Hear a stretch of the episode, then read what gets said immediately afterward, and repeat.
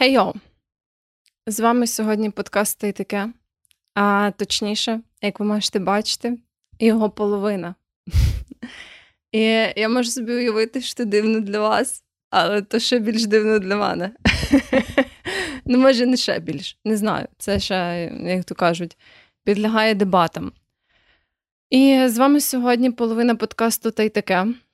Тобто я, Вероніка, технікал райтерка, документейшн менеджерка. І, е, звісно, що ну, перед тим, як почати говорити про те, що я про те, про що я сьогодні з вами буду говорити, то ну, виходить, що треба адресувати для тих, хто, можливо, здивований е, цим сьогоднішнім сетапом і тим, що я сама. Е, я сподіваюся, що це не дуже велика частка людей, бо, власне, ми там згадували в своєму інстаграмі ці всі апдейти. От, Але якщо раптом з якихось невідомих причин ви не підписані на наш інстаграм, то е, суть в тому, що в нас зараз такий маленький sabbatical. Ну, sabbatical в першу чергу у Джека, але відповідно, через те, що в нього sabbatical, то в нашого подкасту сабатікл від такого звичайного формату, де ми двоє про щось балакаємо. От. Е, І ми, на жаль, поки що не можемо сказати точно, скільки цей сабатікл буде взагалі тривати. Ну, ясно, що ми постараємося якомога швидше до вас повернутись цьому такому звичайному сетапі, і з тим, щоб нас було двоє, і все ну, було класно, як завжди. Але та, на жаль, зараз немає якихось точних термінів. Е, ми будемо однозначно вас ще апдейтити е, в інстаграмі, тому ж, можливо, ще в Телеграмі закинемо ем, ці всякі анонсики, коли вони будуть. Але поки що, поки в нас батікол від таких звичайних е, випусків, так як у мене персонально поки що нема собатіка, то е, я подумала, що я скористаюся цією нагодою для того, аби зробити пару таких собі спін-офів, можна сказати. Тому в мене цей такий ну, супер е, сетап ліжко е, для спін-оффів. Е, І я буду говорити спочатку про якісь штуки, які ви мені написали в інстаграмі, про які вам було би цікаво почути мою думку там або що. А потім, коли вони закінчаться, то я, можливо, придумаю щось сама. Не знаю, як у мене це ще вийде, якщо чесно. Але я щось придумаю. Е, У нас колись давно вже були такі випуски, які я зробила, там, по-моєму, два чи три, там, де я була сама. От, е, Це ще було прям колись дуже-дуже давно. Тому не те, щоб це був такий прям перший раз, але напевно для багатьох е, з вас ви ще не дійшли до тих таких старих випусків, там, де я була сама. Е, тому так, вітаю вас з цим новим досвідом. Сподіваюся, вам сподобається. От. І що? Я почну з своїх апдейтів. І мої апдейти такі, що. У мене насправді немає апдейтів. Я намагаюсь е, якось війти в е, цю рутину життя. Е, після своєї відпустки, і мені важко як ніколи. Я щось пробую собі, щось там планую.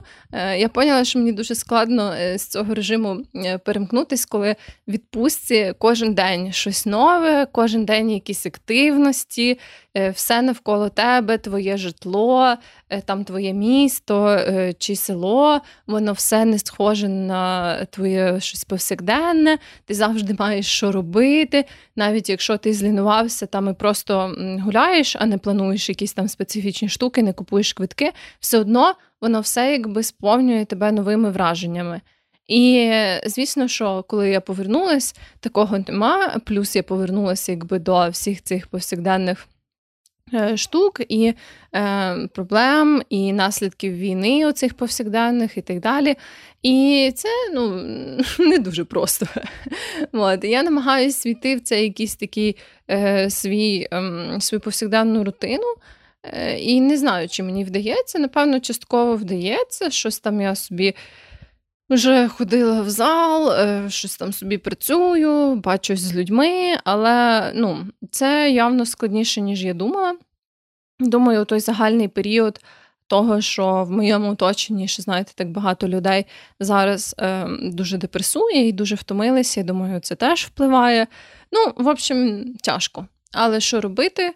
Е, ну, тільки дивитися якісь мемаси, намагатися себе розважити, е, як от там, не знаю, я в Elden Ring почала грати, якісь методи ескапізму. Е, це, в принципі, все, що залишається. Е, Ну і, звісно, максимально старатись дбати про себе. Е, і, до речі, про дбати про себе, я, напевно, мала то зразу сказати, але сьогодні я е, хочу поговорити про. Такий один з тих реквестів, які були в інстаграмі, це власне про любов до себе, прийняття свого тіла. І ми трошки, ну як трошки, ми насправді зачіпали цю тему там в контексті якихось е, комплексів, е, в контексті е, ще колись давно харчування і так далі. Але я подумала, що мені, в принципі, ще є. Що про це сказати, і так як це, очевидно, ну, було цікаво комусь з вас, то думаю, що це буде такий хороший наш початок цих інтимних розмов. Е, між мною і вами.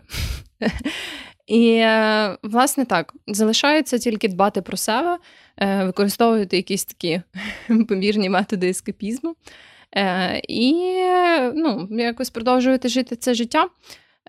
До речі, я теж хотіла згадати таку важливу штуку, що, якщо ви не знаєте, зараз цей місяць це називається Pride Month. І це така штука, яка почалась в Штатах, але зараз вона, в принципі, святкується, відбувається по всьому світу. Ну, не так сильно в Україні, на жаль. Але ну, це якби таке. Е, це такий місяць, який присвячений е, ЛГБТК спільнотам.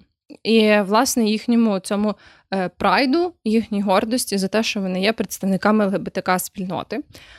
Тому я би хотіла вас заохотити е, цього місяця, особливо звернути увагу на ЛГБТК, якісь організації благодійні, на ЛГБТК діячів.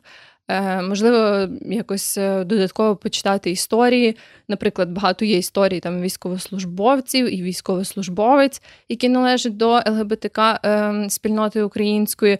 От, Тобто присвятити ніби як цей, цей місяць тому, щоб трохи більше дізнатись про ЛГБТК людей в Україні, тому що, ну, на жаль, в Україні все ще дуже сумна ситуація з правами людей в цьому контексті, в контексті саме ЛГБТК спільнот е, цієї меншини. От, І всі ми маємо трохи постаратись, а бажано дуже сильно постаратись, щоб зробити наше суспільство більш безпечним е, для представників цієї меншини. І е, та, от, наприклад, е, хочу порадити вам таку організацію. Е, волонтерську LGBTQ Military, Я залишу посилання на їхній інстаграм в описі. Вони е, постять всякі дуже класні ініціативи, історію, то що я згадувала історії військовослужбовців і військовослужбовець, е, які належать до цієї меншини. Коротше, там ну, у них дуже класний проєкт. Там багато цікавої інформації. Вони часто закликають до якихось там певних дій, наприклад, щоб або е, репостнути якусь інформацію, або підписати якусь петицію. Тому от навіть такими насправді не дуже великими зусиллями можна долучитись до цього нашого спільного блага.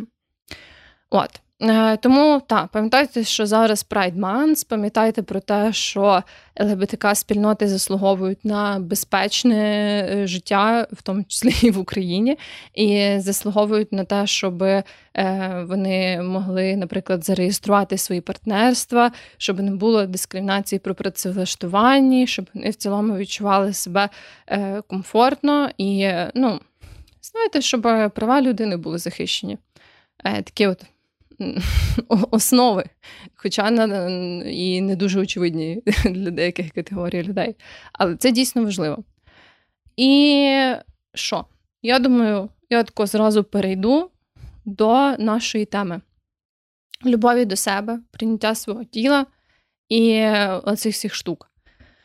Е, якщо чесно, мені трохи здається, що, можливо, е, ця тема в моєму житті вона така перенасичена, але я думаю, я думала думала про це. І я поняла, що, напевно, це через те, що я багато споживаю дуже англомовного контенту, і там оця тема, вона вже ну, з дуже багатьох кутів розкрита. Е, що класно. І дуже багато є е, діячів і діячок, е, які там або пропагують бодіпозитивність, або бодінейтральність, або просто прийняття себе, от теж з різних перспектив, з різних кутів. Тобто, ну от персонально в моєму житті цієї інформації просто ну не то, що вистачає, її прям супер-супер багато, дуже багато, просто нереальна кількість. І я часом така думаю, ну не знаю, чи треба ще там щось додавати, але ну потім я якось розумію, що не всі люди так часто споживають англомовний контент. І в українському і такому інтернет-середовищі, взагалі побуті, ну не те, щоб ця тема вона е, дуже добре була розкрита. От, І е, мені здається, що от в українському просторі ще дуже сильно не вистачає таких, от, наприклад, контент креаторів, які фокусуються саме на цій темі, які там багато показують е, своє тіло в якихось таких різних станах природних е, і тому подібне. Я сподіваюся, що з часом цього стане більше, але поки що мені здається, цього не є дуже багато. Е, І тому я думаю, що сьогодні ну, я теж поділюсь своїм досвідом. І почну з такого свого загального бекграунду і того, як от я е, протягом років себе відчувала стосовно свого тіла. І десь від е, раннього підліткового віку я насправді відчувала себе стосовно свого тіла дуже погано. Я прям дуже сильно ненавиділа своє тіло, і е, багато факторів на це вплинули. Звісно, що суспільні, ті якісь медіа, які я споживала. Оцей загалом в 2000-х був якийсь такий культ е, худоби, е, прям такої е, дуже сильної. І це, звісно, що на мене вплинуло. А я ну, все життя е, для такого теж загального контексту я е, жінка. Такого собі категорії mid-size, як це називають в англійській мові, е, що перекладається як середній розмір. Тобто, що це означає? Це означає, що я е, ну, от, власне, просто маю таку середньостатистичну тілобудову. Я все ще можу досить спокійно знайти собі одяг там на себе ем, відповідного розміру в е, таких звичайних магазах, типу там, не знаю, якоїсь бершки чи Нью-Йоркера. От, І в мене якби немає особливої потреби, щоб замовляти там його десь окремо. От, Тобто я все ще ніби як підпадаю в категорію цих е, потенційних покупчинь мас-маркету. Е, але при цьому ну, е, я не можу категоризуватись як така людина, не знаю, супер. Струнка, оцей body goals, просто там, не знаю, тіло мрії і так далі. Ну, тобто, така собі просто звичайна жінка зі звичайним тілом. І ніби як здавалось би, що ну, мідсайз це така цікава категорія цього середнього розміру, бо з одного боку ти відчуваєш, що ти все ще якби не ідеальна, да, що ти не відповідаєш цим якимось суспільним стандартам, особливо тим, яким вони були раніше. От. Але водночас ну, в тебе немає Ем, в принципі, якоїсь такої сильної дискримінації, як от з якою е, стискаю, е, стискаються, стикаються люди, е, прям плюс сайз розміру, коли в них там є проблеми з не знаю, перельотами в літаку, да, чи ставленням до них людей, якимось негативним або упередженням від лікарів. Такого в мене не було. Ну, от в мене були тільки оці такі е, нав'язливі ідеї з приводу того, що е, ще трошки, і я можу досягнути ідеалу. Ще трошки, і я можу бути приваблива. І це насправді така, мені здається, пастка, в яку попадає багато людей цього середнього розміру, бо ти ніби як Е, в принципі, суспільство тебе приймає, але водночас ну, ти відчуваєш, що ще трохи треба над собою попрацювати, і ти взагалі будеш заїбоку. Типу, будеш взагалі суперкласна, е, всі будуть тебе хотіти, і твоє життя складеться просто ідеально. Вот. Е, і я, власне, попала в цю саму пастку. Я так десь відчувала себе з самого раннього підліткового віку, що ну, Треба е, щось робити з тим, щоб бути такою, як ем, жінки, яких е, називають е, привабливими всяких там журналах, яких я читала, і так далі. От, Бо я себе не відчувала привабливою. А і теж я, звісно, що е, хочу закцентувати увагу на тому, що я про це говорю як собі ну, з перспективи жінки, яка от виросла в 2000-х роках в Україні, і, ем, наприклад, я знаю, що чоловіки теж стикаються з своїми якимись ем, очікуваннями е, стосовно своїх тіл, зі своїми певними знайомими з приводу прийняття своїх тіл, але я про це нічого не можу сказати, так як я не чоловік, я не маю такого досвіду. Якщо ви раптом чоловік, який має такий досвід, то я, звісно, що завжди запрошую вас ним поділитись. Можете нам написати або в інстаграмі, або в Телеграмі, або в Ютуб коментарі. Е, можете навіть не знаю, там якось анонімно це зробити. От е, тому так, я буду фокусуватися в основному на цій жіночій перспективі, але всі інші перспективи, якщо вони у вас є, то я вас запрошую ними поділитись також. От, Я навіть можу, ну, якщо ви просто не згадувати це потім ніде, просто там, може, вам цікаво зі мною побалакати на цю тему, то можете мені написати. От, і що? І я це себе ем, прям дуже сильно не любила. Можна навіть сказати, що дуже часто я прям ненавиділа своє тіло. І я певний час, це була така, я би сказала, е, синусоїда. Бо коли я почала усвідомлювати взагалі себе, починала усвідомлювати якусь, не знаю, свою сексуальну орієнтацію, відчувати, що ну, мені вже цікаво ці всі мутки, от, е, то ну, я зрозуміла, що я не відчуваю себе привабливою.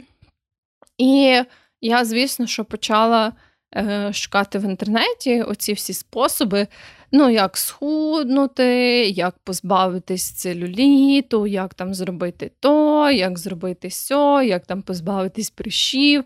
Коротше, все те, що мене не влаштовувало. І це був такий період, напевно, десь років 13 чи 14 мені було. І я тоді робила е, ну таке, я щось, знаєте, пробувала е, все на світі, все, що я знаходила в інтернеті. Е, Тобто там були якісь такі менш небезпечні штуки, як там збільшити фізичну активність. Е, Ну, звісно, що воно все подавалось не під таким соусом, що збільшити фізичну активність, тому що там сидячий спосіб життя це не є там дуже класно для людини, і треба рухатись по-різному, знайти активність, яка тобі подобається. Ні, це було суто для того, щоб от. Ти хочеш схуднути, значить, ти маєш спалювати калорії, і ти маєш спалювати калорії більше, ніж ти споживаєш. Але я тоді якось цю штуку з харчуванням трохи упустила. Я сфокусувалась на ем, саме фізичній активності і почала займатися е, всякими різними там різні штуки. Я пробувала. Я багато займалась вдома по відосам, багато займалась е, по якимось там просто не знаю вправам, які я знаходила. Потім я почала бігати. Е, коротше, пробувала взагалі всякі різні штуки, але так хаотично, ну, без якоїсь там програми, без, звісно, що там розуміння, е, для чого я це роблю, наприклад, в плані свого тіла, чим там не знаю, відрізається кардіо від силових тренувань. Ну, ніякого там ні про який глибинний оцей ресерч не йшло мови. Я собі просто займалася як могла для того, щоб спалити якомога більше калорій. Але я на той момент не рахувала свої калорії. Ну і в принципі мені було 13 чи 14 років. В мене не було якогось там Samsung Galaxy Watch або навіть ще якоїсь такої штуки. Тобто я ніяк не могла. Е, це все трекати. Здається, я вже мала смартфон, то я поставила собі якусь апку на телефоні, е, яка там по GPS щось відслідковувала, і то в мене. Апка, коротше, працювала не дуже добре, і вона там сильно нічого, ну, мій якісь. Е, мої результати не могла затрекати, бо там GPS щось відпадав і погано спрацьовував і так далі. Тому ну, це була така. Просто я собі бігала, як мені виходило. І коли мені виходило краще, я думала, що це класно. А коли виходило гірше, я думала, ну, погано я зробила.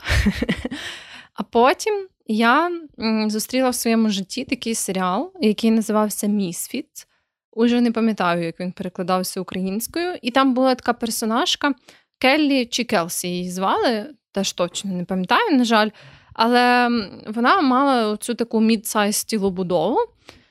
І я, як е, молода людина, от вперше тоді відчула силу цієї репрезентації десь в медіа або в фільмі, в даному випадку в серіалі, коли ти бачиш, що е, якась жінка подібна на тебе з подібною тілобудовою в серіалі показана як класна, як прикольна човішка, е, яка комусь подобається, яка там з кимось має романтичні сексуальні стосунки, яку вважають е, кльовою, е, і вона там щось собі двіжує, що от вона показана просто як собі типу, приваблива жінка.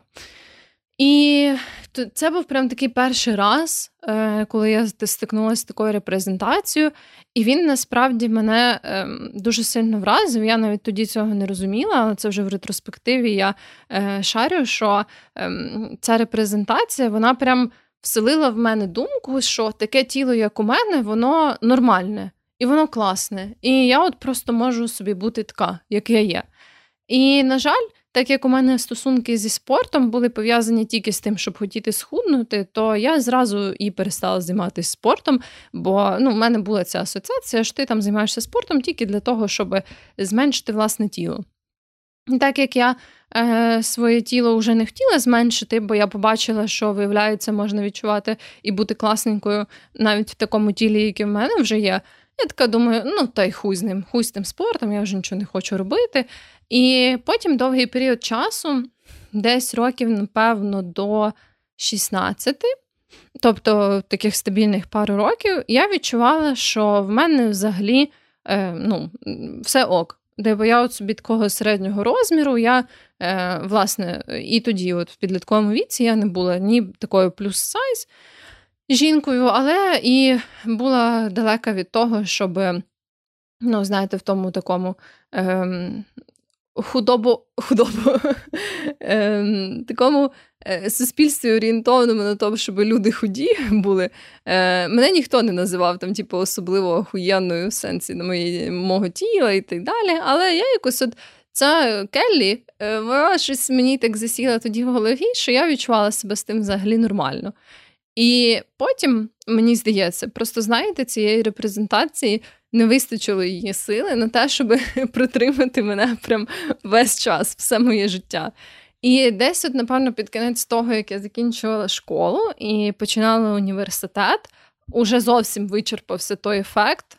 Е, І я так поступово почала відчувати, що ем, ну, що, щось зі мною не то. І я знову почала відчувати себе не надто там сильно привабливою.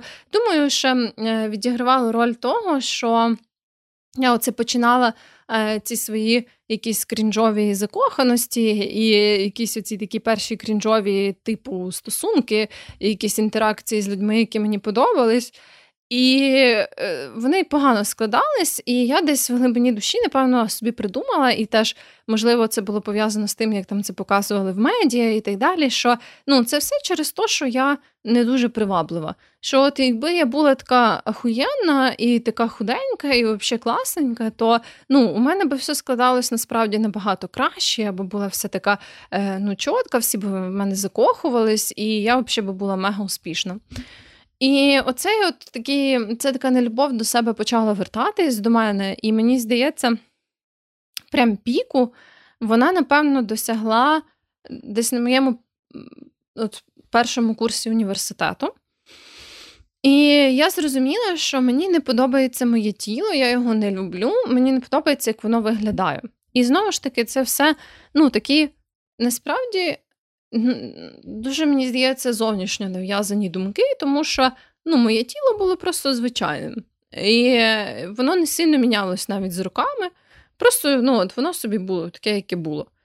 І я зрозуміла, ні, я не люблю своє тіло, десь в районі першого курсу, тобто мені було років вже 17-18, здається, десь так. І я знову повернулася до свого старого друга інтернету щоб е, дізнатися, власне, що з цим робити. Але тепер вже я, знаєте, користувалася англомовним інтернет-простором і вже натрапила на оцю таку філософію. З якою я, в принципі, вже і раніше стикалась, але тут вона вже була більш поглиблена про те, що треба е, спалювати більше калорій, ніж витрачати, і отам вже входило в е, роль і оці всі різні навантаження, і як зробити оцей той самий muscle definition, тобто, щоб в тебе були ці, знаєте, м'язи там видно, як у тебе там біцепс, квадріцепс і все інше, е, щоб ти був такий рельєфний. От, І там вже багато було акценту на харчування. І в основному було про те, що ніби як е, ти собі, по суті, можеш їсти все, що хочеш, але щоб воно було в рамках твоєї якоїсь е, норми калорій на день. І от тоді е, я зрозуміла, що ну, треба, значить, якщо мені моє тіло не подобається, щось з цим треба робити. І от є конкретна схема, що мені можна і виходить, треба робити. Це оце м, рахувати калорії, це трекати, скільки я спалюю під час.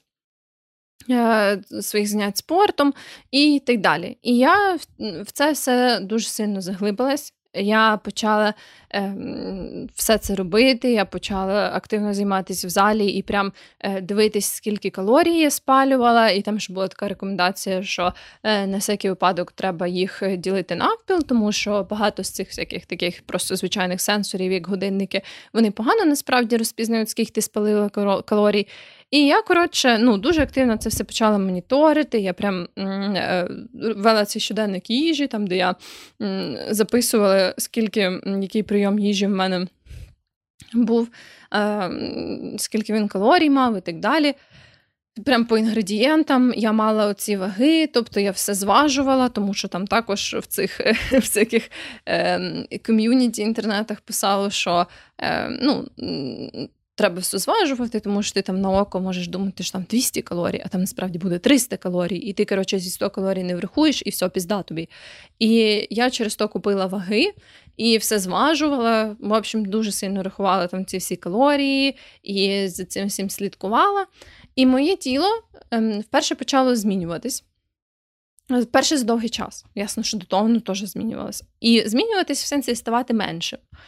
І на той момент для мене уже е, те, щоб моє тіло стало меншим, це була така ціль номер один. І коли воно почало ставати меншим, я подумала: ну все, я відкрила для себе простір щастя, радості, е, успіху, найкращого життя, і все в мене тепер буде охуєнно. І я, власне, далі продовжувала оце. У мене був вирахований якийсь дефіцит калорій.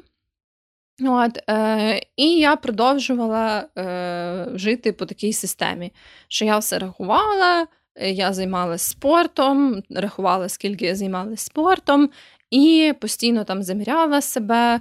Мене, здається, не було таких вагів, щоб себе зважувати, тому я постійно. І там щось теж згадували про те, що ніби як вага це поганий показник, на який можна орієнтуватись, і краще себе заміряти і робити фотки свого тіла. І я постійно робила фотки свого тіла і постійно заміряла себе. І в якийсь момент, як це часто буває, е, моє тіло перестало зменшуватись. І воно просто лишилось, е, воно вже було меншим, ніж там я мала довгий період часу, але воно перестало зменшуватися. І я подивилась на себе, і я зрозуміла, що я все ще не виглядаю як е, якісь інстаграм-моделі, або ну я вже не пам'ятаю, ким на той момент з таких своїх жіночих ідолів я захоплювалась, але е, ну я просто зрозуміла, що. Це ще не то тіло, яке би мені хотілося мати, бо воно має якісь е, непонятні пори, воно має якісь непонятні там висипки десь, воно десь натирається, щось там якісь складки бувають, е, якась там цицька менша і всяке таке. І я подумала, ні, ну це типу якась хуйня, але е, найбільше на чому я сфокусувалась, це от саме зменшення е, розмірів свого тіла. Якби я розуміла, що воно в інших аспектах не ідеальне, але ну, я така подумала, треба пріоритизувати собі, щоб я ставала меншою.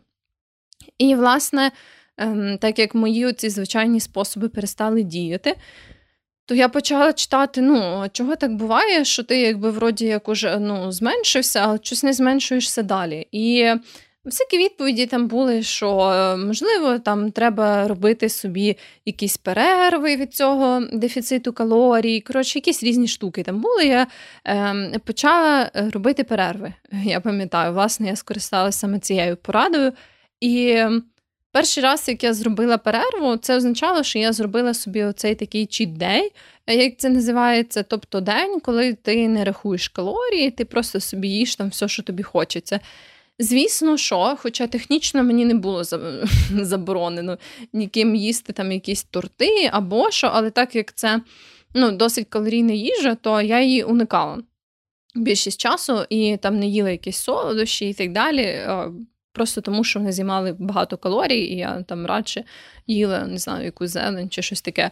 І для мене це були, ем, виходить, автоматично якби такі заборонені продукти. Тобто вони якби на поверхні не були заборонені, але через те, що е, вони мали в собі багато калорій, вони були небажані. А небажані це так доволі близько е, в моїй голові було до заборонених. І через то я ну, відчувала, що в мене було таке особливо якесь маніакальне ставлення до цих продуктів, що я прям ну, не могла на них дивитись, або там, якщо я починала їх їсти, то я прям хотіла з'їсти їх дуже багато і так далі. Е, Словом, якесь таке нездорове ставлення. І коли я почала робити собі ці чідей, я прям досі пам'ятаю, що я купила собі всяких солодощів в магазині Арсен, біля якого я тоді жила недалеко. І я прям купила собі батончик, якісь тістечка, коротше, все те, що я от на той момент вже там десь півроку максимально-максимально обмежувала. І е, я оце поїла цього всього, і така думаю, блін, дуже класно. Хочеться, звісно, ще, але теж ну, буде забагато навіть для чідею. Е, і я собі буду тепер раз на тиждень робити цей чіддей. Чи ну там можна раз на тиждень, я вже не пам'ятаю, яка мала бути його періодичність. Щось я почала робити цей чіддей, і в якийсь момент я поняла, що я вже прям дуже багато їм в ці чідеї, і е, саме отак маніакально їм якісь е, продукти, які я не можу їсти в своєму повсякденному житті. І в цей момент, я думаю, що в мене вже сформувався оцей такий паттерн, е, що називається binge eating. Тобто, блін, я теж перепрошую за кількість англіцизмів в цьому відео. Я все стараюсь е, перекладати або пояснювати. Е, просто знову ж таки, ну, дуже багато інформації, яку я шукала, або з якою я мала справу, була саме англійською мовою, тому мені трохи важко перекласти ці е, терміни так зразу. І binge eating – це коротше, коли ти дуже сильно переїдаєш, потім голодаєш, потім дуже сильно переїдаєш, потім знову голодаєш. І в мене вже сформувався цей такий паттерн, але я не усвідомлювала, що це вже порушення харчової поведінки. Я просто думала, що ну, в мене такі чідеї деколи бувають. І що це нормально. І, власне, потім я почала на повсякдень е, їсти. Е, Типу, зі своїм калорійним там дефіцитом звичайним, але я щось вже починала їсти якийсь торт, Е, наприклад, е, свій звичайний день, не чіт-дей. І я часто не могла зупинитись уже не просто в чіт-дей, а знову ж таки в свій звичайний день. Дей, в свій звичайний день. І ем, я як зараз пам'ятаю, що я вперше усвідомила, що в мене розлад харчової поведінки е, тоді, коли ем, я З'їла дуже багато торта на роботі, бо в нас була оця така традиція, що тоді у всіх майже була офісна робота. І що ти якби приносиш торти або якісь там солодощі чи підсумку, якщо в тебе був, або там бути день народження, е, що типу всіх там пригощаєш. І хтось приніс торт, і він був дуже смачний. І я з'їла його один кусок, потім я повернулася, я з'їла його ще. І ще, і ще, і ще. І, коротше, я його з'їла стільки, що мене прям почало нудити. А ні, навіть не так. Мене... Я просто поняла, що я з'їла його дуже багато, і хоча мені фізично не було погано, але я пішла і змусила себе блювати після того. І я поняла в той момент, коли змусила себе блювати, я прям ригала і така думаю, ні, це щось не то. І бо вже знаєте, ну на той момент, як я росла, то не дуже багато говорили про, е, наприклад, оцей цикл переїдання, голодання і інші розлади про булімію і такі от всякі розлади харчової поведінки. У нас я пам'ятаю, був акцент саме на анорексію, про те, що ти якби не їш нічого, а якщо їш, то змушуєш себе блювати. Е, там в школі нам багато про це розказували, бо в моїй школі померло кілька дівчат через анорексію. І я от в той е, саме в ту саму секунду, як я оце блювала, бо я себе змусила, е, просто тоді це зареєструвало в мені, що ну, якийсь такий от червоний прапорець. Бо я пам'ятала, що е, ну, єдине, що я чула про розлади харчової поведінки з такого, це то, що ну, ти е, змушуєш себе блювати. І я поняла, що от я зараз змушую себе блювати, то напевно це щось ну, нездорове. І Е, Моє тіло весь цей час, до речі, далі не змінювалось. Е, І тому, якби, напевно, теж частково я відчувала це розчарування, бо я ніби як не могла досягнути того ідеалу, який я хотіла. І е, все, як я могла це адресувати, це було через ці такі нездорові спроби якось міняти своє ставлення до їжі і так далі. І От тоді, от коли я е, той один раз, який я як досі пам'ятаю, що я змусила себе е, ригати, я така поняла, да, щось е, ну, щось не то, щось треба з цим робити. І насправді, якби я це усвідомила вже, коли я би була доросліша, жінка з фінансовими можливостями і так далі, то я би швидше за все пішла до психотерапевта і, власне, лікувала би це як розлад харчової поведінки. Але я не мала такої змоги. Е, ну, Тобто, якби я дуже сильно запарилась, то я би щось могла придумати, але е, в мене не було особливо багато грошей на те, щоб ходити на психотерапію і так далі.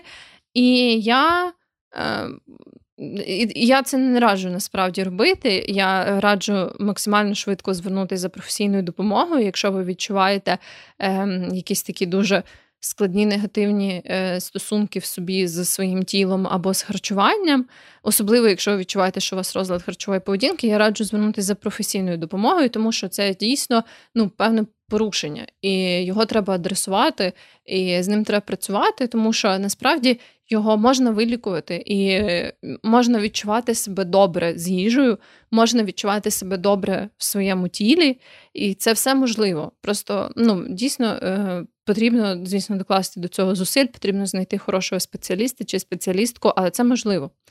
Е, але самому це зробити дуже важко. Я е, пішла тою дорогою, що я пробувала зробити це сама. І насправді я не знаю як, але мені це вдалося зробити самій. Е, Я е, дуже багато читала, я дуже багато читала різних книжок, я дуже багато читала досвідів е, різних, в основному жінок, знову ж таки, бо я жінка, то я шукала якісь найбільш подібні досвіди для себе. Я багато підписалась тоді на аккаунти в соцмережах. Е, з жінками, в яких колись був розлад харчової поведінки, і які були там подібні за е, типом фігури до мене. І, власне, е, через такий от саме інтернет-самолікування, сповнене всякої різної інформації, я е, почала е, адресувати свій розлад харчової поведінки. Тоді я також багато читала і про те, чому взагалі є оці такі стандарти, якісь дуже часто недосяжені краси, чому у нас таке доволі фетфобне суспільство, чому там ми не враховуємо той факт, що ну дуже часто там в суспільстві людина, яка просто маленька за розміром, автоматично вважається здоровою, хоча вона може взагалі не робити якісь такі типові здорові штуки, і там взагалі не дуже сильно дбає про себе, але людина, яка буде виглядати більшою, ем, часто вважається менш здоровою і так далі. І, власне, ем, тоді, через оцей весь постійний ресерч, я змогла адресувати свій розлад харчової поведінки, бо я поступово дізнавалась про ці всі соціальні явища, я читала досвід інших жінок, і я ну, для себе починала розуміти, чого взагалі в мене склалось таке ставлення до свого тіла з самого початку, е, чому я хотіла саме бути дуже такою маленькою за розміром і так далі. Е, і, зокрема, тоді я почала е, буквально якби лікувати, міняти свої стосунки з їжею через інтуїтивне харчування. І також інтуїтивне харчування, наскільки я знаю, це навіть не є зараз затверджена якась е, чітка методологія в лікуванні розладів харчової поведінки. Ну, тобто є спеціалісти. Е, які допомагають людям лікувати розлад харчової поведінки через інтуїтивне харчування, і є, які е, це роблять з допомогою інших методів. Я не знаю, наскільки добре працюють інші методи, наскільки е, я пам'ятаю, то це не є якась така аж дуже досліджена тема з великою доказовою базою. Е, але я лікувала, міняла свої паттерни ем, харчової поведінки саме через інтуїтивне харчування. І я е, детальніше про це розказувала в нашому такому старому випуску про інтуїтивне харчування. Можливо, я зроблю окремий випуск про нього, бо це така дуже окрема, дуже велика тема. Не знаю, якщо вам цікаво було би послухати про цей мій досвід з інтуїтивним харчуванням, знову ж таки, це персональний досвід. І я, якщо ви теж маєте проблеми з харчуванням, то я не хочу, щоб ви це враховували як якусь професійну рекомендацію і так далі. Це просто мій досвід. Мені інтуїтивне харчування буквально дуже сильно покращило життя. І зараз, от уже багато років, ну багато це десь там чотири, здається, я відчуваю, що мені стосунки з їжею вони повністю е, нейтральні, вони повністю мене задовольняють, вони не роблять мене нещасною. Навпаки, е, їжа це якби перестав бути для мене складний аспект. От, Тому, е, якщо б вам було цікаво, то напишіть мені, будь ласка, теж можете зробити це де завгодно. От, е, Може, я й сама захочу зробити про це випуск, але ну, мені буде важливо знати, що вам це наприклад, теж було би цікаво почути. Власне, з цим інтуїтивним харчуванням я вже мала е, позитивний досвід, але велика частина інтуїтивного харчування, бо, ну, здавалось би, да, я навіть зараз говорю про е, любов і прийняття свого тіла, і так багато говорю про харчування. Але мені здається, що е, так як в нашому суспільстві дуже тісно пов'язано це питання. Тіла, спорту і їжі, що ну важко відокремити ці от три штуки. Але я, е, як частину інтуїтивного харчування, там от прям є така штука, що ти мусиш прийняти і відпустити те, як буде змінюватись твоє тіло. Ти мусиш, якби коли ти вже е, вирішуєш війти в цей шлях. Ем, налагодження своєї їжі через інтуїтивне харчування, ти маєш прийняти, що твоє тіло поміняється, і ти не знаєш, як воно поміняється. Ти можеш дуже сильно збільшитись, ти можеш трошки збільшитись, ти можеш збільшитись, потім зменшитись, ти можеш збільшитись, потім залишитись е, в своєму такому е, новому розмірі. І це, ну, ти не можеш це передбачити наперед, ти е, просто якби відпускаєш це. І я е, тоді, от знову ж таки, я зробила цей акцент на тому, щоб. Е, постаратись максимально відпустити цей процес. Я просто розуміла, що е, оця. Це моє е, бажання, е, це моя така гонка за ідеальним, на мою думку, тілом. Вона вже робила мене дуже сильно нещасною. Е, я була, ну, я дуже обсесивно ставилась до їжі і до спорту. Кожен раз, як я мала поїсти, я все рахувала, я про все думала. Коли ми десь виходили в ресторан там з моїми друзями чи ще з кимось, я постійно теж все рахувала. Я переміщала місцями прийоми їжі в своїй голові для того, щоб все там вкласти в калорії. Тобто я постійно думала про їжу, е, постійно думала про спорт, постійно думала про своє тіло. Там буквально кожен день, багато разів на день. Я постійно перевіряла своє тіло в дзеркалі, е, чи там щось не збільшилось і так далі. І ну, тобто я дійсно ж дуже обсесивно ставилась, і я просто розуміла, що ну я настільки стала нещасною, що навіть якби я досягла ем, цього такого от прям ідеального, на мою думку, тоді тіла, то е, ну, я я настільки психологічно погано себе почувала, що це би вже ну, не принесло мені ніякої радості. Через то я була готова відпустити оці свої мрії про таке це маленьке тіло, яке би виглядало так, як я собі завжди хотіла. І я просто відчула, що ну, я реально вже не можу. І через то я була така: ну так, я розумію, що я можу збільшитись, але мені якби з цим окей. Я е, взагалі вже не відчуваю, що е, ну, я би хотіла просто відчути себе комфортно. Е, І через то я та, дійшла до такого, до такої точки в своєму житті, коли я була готова це зробити. Я почала це робити. І ну, я збільшилась як людина, моє тіло збільшилось. Але е, ну, не дуже якось там радикально. Хоча для мене все ще. Я не знаю, якщо чесно, для мене це навіть не було важко, тому що я кажу, я настільки була е, в такому ментальному занепаді, що коли я просто відпустила ем, ну, нарешті вже змогла ем, краще ставитись до їжі і не бути такою обсесивною стосовно неї, то я вже навіть і відпустила той факт, що я там збільшуюсь, що це не ем, наближає мене до мого ідеалу. Ем, мені вже навіть було все одно, бо я просто нарешті відчула, що я не думаю постійно про їжу, що в мені з'являються якісь інші думки. І от в той момент. Я не можу сказати, що я відчувала себе привабливою, бо, типу, воно все так розвивалось не так, як я собі очікувала. Е, Але я тоді от максимально відчула цю боді-нейтральність, про яку ми говорили у випуску про бодіпозитив. Ну, коротше, про бодіпозитив як рух. Я тоді от максимально відчула це нейтральне ставлення до свого тіла. Тобто я розуміла, що воно міняється не так, як я би хотіла, не так, як я би хотіла його бачити, але мені було все одно. Я просто думала, ну та, моє тіло не виглядає так, прям як я би собі хотіла, якби мені сказали, вибери своє ідеальне тіло. Але я просто прийняла той факт, що от воно є. Таке, яке воно є. Я не відчувала, що воно якесь класне, я не відчувала, що воно якесь хуйове, я просто відчувала, що от це моє тіло. І е, так тривало певний час. Е, поки ці всі процеси пов'язані там з інтуїтивним харчуванням і так далі не стабілізувались, і поки ну, моє тіло якби не перестало мінятись.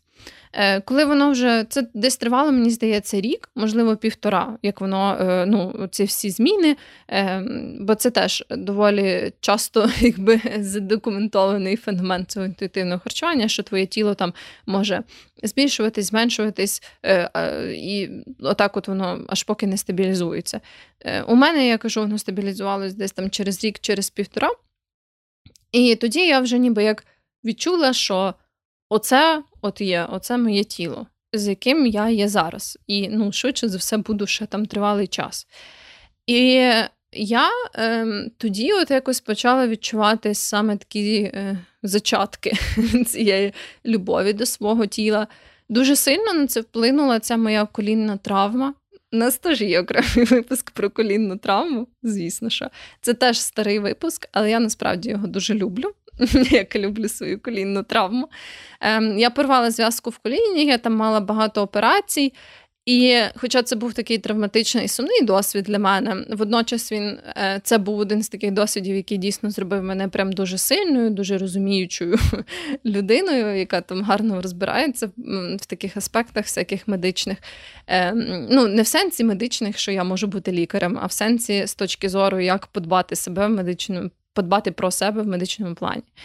І ем, тоді, коли я от переживала цю всю штуку з цією порваною зв'язкою, ну щоб ви розуміли, то коли в тебе порвана зв'язка в коліні, ти там довгий час не можеш ходити, бо ти буквально не можеш там наступати на свою ногу. І м, ти вже якби починаєш.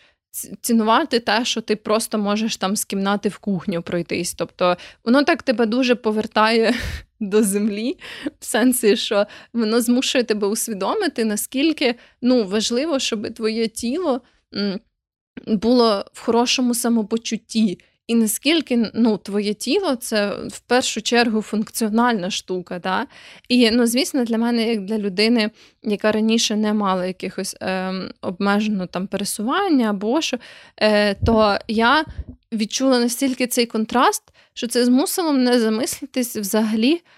ну, а а як? Ну, Я по-іншому подивилась, знаєте, е, зрозуміла, що моє тіло, воно ну, не тільки прикраса, як я до нього завжди ставилась, а що це буквально та штука, яка мене якби носить по землі, по життю, е, яка мені допомагає, якою я щось можу робити.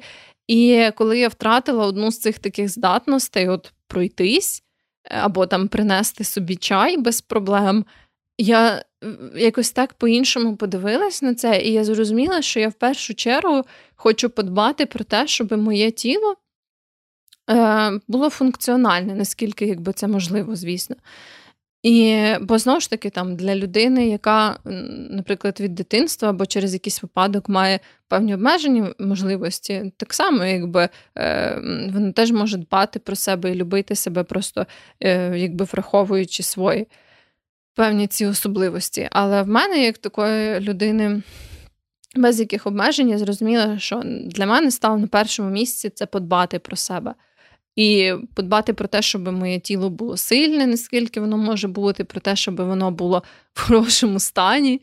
І я от тоді зовсім по-іншому почала його цінувати. Е, І знову ж таки, я би сказала, що десь і тоді е, мені почали так поступово з'являтись саме оці е, нотки любові до себе. І я би не сказала, що я якось прям сильно це культивувала культивувала спеціально, що я прям робила якісь, не знаю, вправи, щоб прям полюбити себе. Ну, я ставилася якось так, оце спершу нейтрально, а потім я якось зрозуміла, що ну, моє тіло нормальне, воно не є якимось там таким, що суспільство би його визнало найкращим тілом всесвіту. Але от воно моє, і воно є таке. Я почала знову ж таки, я вже стільки накопичила в собі візуальних образів різних людей, е, там з різними животиками, з різними ногами, з різними руками е, і так далі. І я от просто зрозуміла, що воно таке є у мене, і відтоді я якось поступово почала все більше і більше його любити. І Е, ну, Зараз я є десь на такому періоді свого життя, коли я дійсно люблю своє тіло.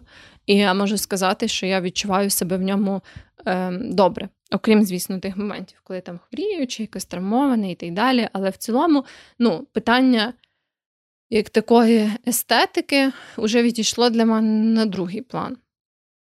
Але, е, і це важливий е, аспект, який я хотіла задати, це те, що е, ну, оцей цей омріяний стан того, коли ти любиш своє тіло, мені здається, багато людей його трохи ідеалізує, бо думає, що ну, от, дійти до цієї точки, коли ти любиш своє тіло, це означає, що ти постійно любиш своє тіло, і кожен день ти така дивишся на себе в дзеркало і думаєш, їбать, яка я класна, Боже, це просто фантастика, що я є. Я просто заздрю тим людям, які можуть на мене подивитись збоку, бо це реально кайф. Ні, такого нема. Ну тобто, як є. Звісно, такі дні, коли я прям дивлюсь на себе, наприклад, на своє тіло, і я думаю, ти охуєнно. Це я дуже гарно виглядаю сьогодні. Але також є такі дні, коли я не відчуваю себе добре, і мені, наприклад, не подобається моє тіло. І це нормально, тому що ну, твій психологічний настрій постійно міняється твій ментальний стан. Міняється, от я, наприклад, е, з початком повномасштабного, тобто з початком великої такої травми в своєму житті, я е, зрозуміла, що я частіше маю цей такий настрій, коли я дивлюсь на себе, я така думаю, що я виглядаю як конч сьогодні. Е, І це може стосуватись там мого одягу, або мого лиця, або мого тіла. Але просто я от дивлюся, я ну, не в захваті від того, що я бачу. І так само, там, знаєте, з фотографіями, бо в мене, наприклад, в той період, коли я дуже сильно не любила своє тіло, в мене також була ця обсесія з фотографіями. Я постійно перевіряла на фотографіях, е, чи я виглядаю достатньо худою. І якщо я не виглядала достатньо худою, я прям постійно потім думала про цю фотографію. Я думала, а як це так, що на цій фотографії в мене є складка? А як це так? У мене така велика нога на цій фотографії. А от на фотографії вчора в мене не була велика нога, а на цій фотографії в мене дуже велика нога. І як мені тепер з цим жити? Але потім, ну і це мені здається, є в багатьох е, людей, особливо там, знаєте, фотки, не знаю, в купальнику, або там якісь такі, де е, видно багато твого тіла. Я прям дуже постійно їх переглядала, порівнювала, робила колежі так е, збоку, щоб порівняти там себе тоді, і себе зараз, і себе на цій фотографії, і на іншій фотографії. От. Але потім я вже перестала це робити. І так само я почала нейтрально ставитись е, як і до відображення в дзеркалі, так і до фотографій. Бо я там можу е, один день дивитися на себе в дзеркалі і думати, що я виглядаю як конч, або подивитися на якусь фотографію і думати, що я виглядаю як конч на ній.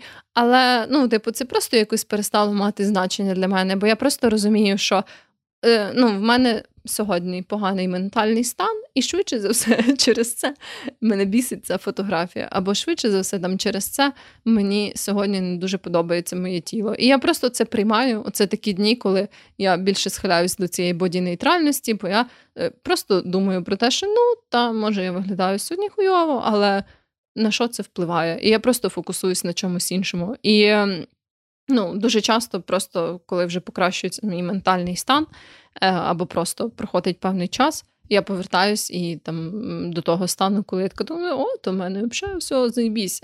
Бо там о, то ця фотографія якась дуже прикольна. Ну і звісно, що я вже абсолютно нормально ставлюсь, коли в мене десь там видно якусь складку, або коли в мене там не знаю, якась рука велика і так далі. Ну, типу, я просто приймаю, що це моє тіло. Там та в мене якісь там не знаю, більші ноги, та в мене є животик, але не знаю, мене це просто вже не непокоїть, бо я зрозуміла, що е, в мільйонів людей є животик, і взагалі це.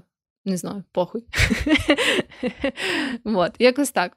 І я хотіла через то сказати вам е, три аспекти, які допомагають мені е, добре відчувати себе стосовно свого тіла. І перше це одяг. І одяг, під словом одяг, я маю на увазі не просто, щоб в тебе був одяг, а те, що вибирати одяг, який гарно сидить на твою точку зору. Е, бо є там мільйон, напевно, різних порад від якихось стилістів, але як має виглядати одяг. Але ну, от я зрозуміла, що мене ем, змушує погано почувати себе стосовно свого тіла, е, одяг, який е, якось десь мені щось перетискає. Або, наприклад, там я щось сідаю, і він дуже мені тисне десь в ногах, чи е, десь, типу, дуже сильно в талії і так далі.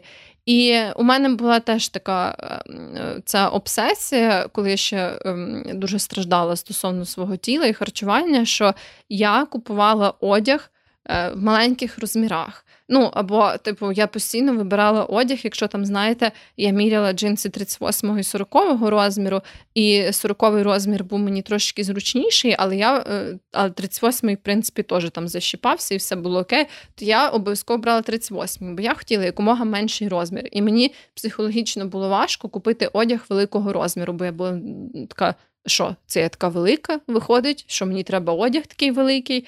Але. Ну, знову ж таки, з часом в мене дуже сильно помінялось ставлення до цього, і я зрозуміла, ем, це таке кліше, але що ну, розмір одягу це насправді хуйня. Це просто така е, відносна штука, якою собі визначає якийсь певний бренд, як він е, робить якісь заміри. І в мене є зараз, наприклад, одяг, на якому буквально розмір 5 XL, і в мене є одяг, на якому розмір, ну, напевно, найменший це десь S. Але ем, ну, це не має значення. Це взагалі похуй плюс пейбать. Головне, щоб вам було в ньому комфортно. Головне, щоб він там ніде не тиснув, щоб було зручно в ньому присісти і так далі. От оце мені здається дуже сильно впливає на ставлення до себе, тому що в мене навіть недавно, враховуючи, що я зараз в цілому в дуже хорошому періоді е, в плані ставлення до свого тіла, в мене були якісь такі спідниці, бо в мене збільшилась е, срака через те, що я ходила в зал. І в мене були якісь там спідниці чи шорти, які почали мені трохи тиснути. І от вони, вроді, як досі мені підходять, але водночас я їх вдіваю, і мені щось десь от уже перетискає, коли я сідаю і так далі. І я от вроді якось так могла це заігнорити, але я поняла, що кожен раз, як я вдівала от якісь такі шорти чи спідницю, які вже не дуже добре мені підходять під моє тіло, я прям відчувала себе не дуже добре. І я прям відчувала, що оці такі думки, що е, якось мені хуйово в моєму тілі, вони так ніби як потрошку почали е, так. Просувати оці такі свої пальчики назад до мене е, в мою ментальність. І я поняла, що ну, для мене, наприклад, одяг реально має значення. І так само труси. труси дуже важливо. Труси для мене це також така штука, яка, якщо вона десь перетискає або сидить не так, як мені подобається, то це ну, псує зразу для мене мій е, настрій і моє ставлення до свого тіла. Тому знову ж таки, і так само з трусами ці розміри взагалі вони настільки нерелевантні, бо е, є такі бренди, які роблять труси 5XL, і це там на бедра 60 сантиметрів. Ну, звісно, що я перебільшую, але так часто буває. Тому я просто знайшла собі труси, які мені добре підходять, нічого не перетискають. і від того я почала відчувати себе набагато краще. Е, Ну, напевно, це стосується лівчиків також. Я просто не ношу лівчики, е, тільки якісь топи. От е, Тому, можливо, з лівчиками це також працює. Зверніть на це увагу. Е, Потім що? Соцмережі. Соцмережі е, це теж важливо. Е, Мені здається, чим. Ем, на чим на початковіших ти стадіях цієї цього прийняття себе, то тим більше значення мають соцмережі. Бо зараз, наприклад, якщо я підписана на якусь е, жінку з умовно ідеальною фігурою, е, мене це не тригерить, мене це не змушує почуватись погано і мені ок. Але я стараюсь все ще зберігати багато різноманіття в своїх підписках. Е, на щастя, один з таких плюсів того, що ми живемо в епоху цього контенту, це то, що є дуже багато різних. Людей з різними типами фігур, які створюють е, е, різний контент. І я, наприклад, не завжди підписуюсь е, на жінок, які створюють саме контент про тіло. Ну, деколи це може бути просто там, не знаю, мейкап-блогерка або тревел-блогерка, але яка має там схожу тілобудову і себе добре почуває в своєму тілі. І та важливо, щоб це були люди, які добре почувають себе в своєму тілі. Бо якщо це буде людина, яка має схожу до вас тілобудову, але вона постійно говорить про якісь дієти, на яких вона сидить, то ну думаю, не треба пояснювати, що це теж нічого хорошого сильно не принесе. Але от. Ем, Звісно, що в реальному житті теж було би класно оточити себе людьми, які ем, добре і впевнено почувають себе в своїх тілах, різних тілах, не тільки суспільно прийнятних. Але в реальному житті це однозначно зробити складніше, тому що не то, що ти ем, ну там не знаю, будеш прям спеціально шукати друзів по цим критеріям, або відмовишся від спілкування з людьми, які цього не роблять. Тому е, в соцмережах це зробити простіше. І на мене, наприклад, теж це сильно впливає. Коли це як ця репрезентація в серіалі Місфіц, коли я бачу е, як жінка іншу ахуєнну жінку з тілом, подібним до мене, або там не знаю, більшим тілом, е, і вона відчуває себе класно, вона дбає про себе, і вона не має якогось там бажання, наприклад, схуднути чи щось таке. Вона просто от живе в своєму тілі і дбає про нього. Е, І вона така е, впевнена, badass біч. Мене це дуже сильно надихає, і я тоді відчуваю, що і мені е, стає простіше жити. О, Тому це такий другий аспект. І третій аспект це. М- бути голим, ходити голеньким, дивитись на себе голеньким. Е, Можна також дивитися на інших людей голенькими, якщо у вас є така можливість в реальному житті. Е, Ну, звісно, що е, за взаємної згоди е, в реальному житті або в соцмережах дивитись е, і теж не на такі ідеалізовані зображення, е, там де все відфотошоплене і немає ніякої складки, а ну, на реалістичні зображення голих людей і на реалістичні зображення голого себе. Мені здається, що це важливий аспект і просто звикнути до свого тіла, тому що коли ти голий, ти ніби як найбільш вразливо себе відчуваєш в плані свого тіла, особливо коли ти не позуєш, а просто там не знаю, пішов е, гранолу собі насипати. ну, Тоді ти, звісно, що розслаблений, в тебе там десь животик тіліпається, ще щось там не знаю, сосочок е, не суспільно прийнятний. Але ну, це все ти бачиш своє тіло в динаміці, звикаєш до нього і починаєш якось гарно себе почувати. Через то я і теж е, вважаю, що е, це добре робити нюци, е, і особливо такі нюци, там, де ем, не знаю, як це пояснити. Ми багато теж говорили про нюци у випуску про нюци, але такі, якби повсякденні нюци, не там, де ти прям типа все підготував, п'ять днів не їв для того, щоб сфотографувати, щоб тебе там складки не було. А такі, от, коли ти відчуваєш цю сексуальність в собі в повсякденності, мені здається, що це теж дуже сильно допомагає. От.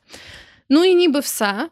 Е, Не знаю, можливо, трохи сумбурно вийшло, але я дуже сильно старалась, наговорила насправді більше, ніж я очікувала. Сподіваюсь, що вам цей мій досвід буде якимось чином допоміжний. Е, Якщо так, то я буду вдячна, якщо ви теж мені розкажете. Знову ж таки, можете просто написати мені в особисті. Я там, якщо ви не не хочете, не буду це ніде згадувати потім в інших подкастах.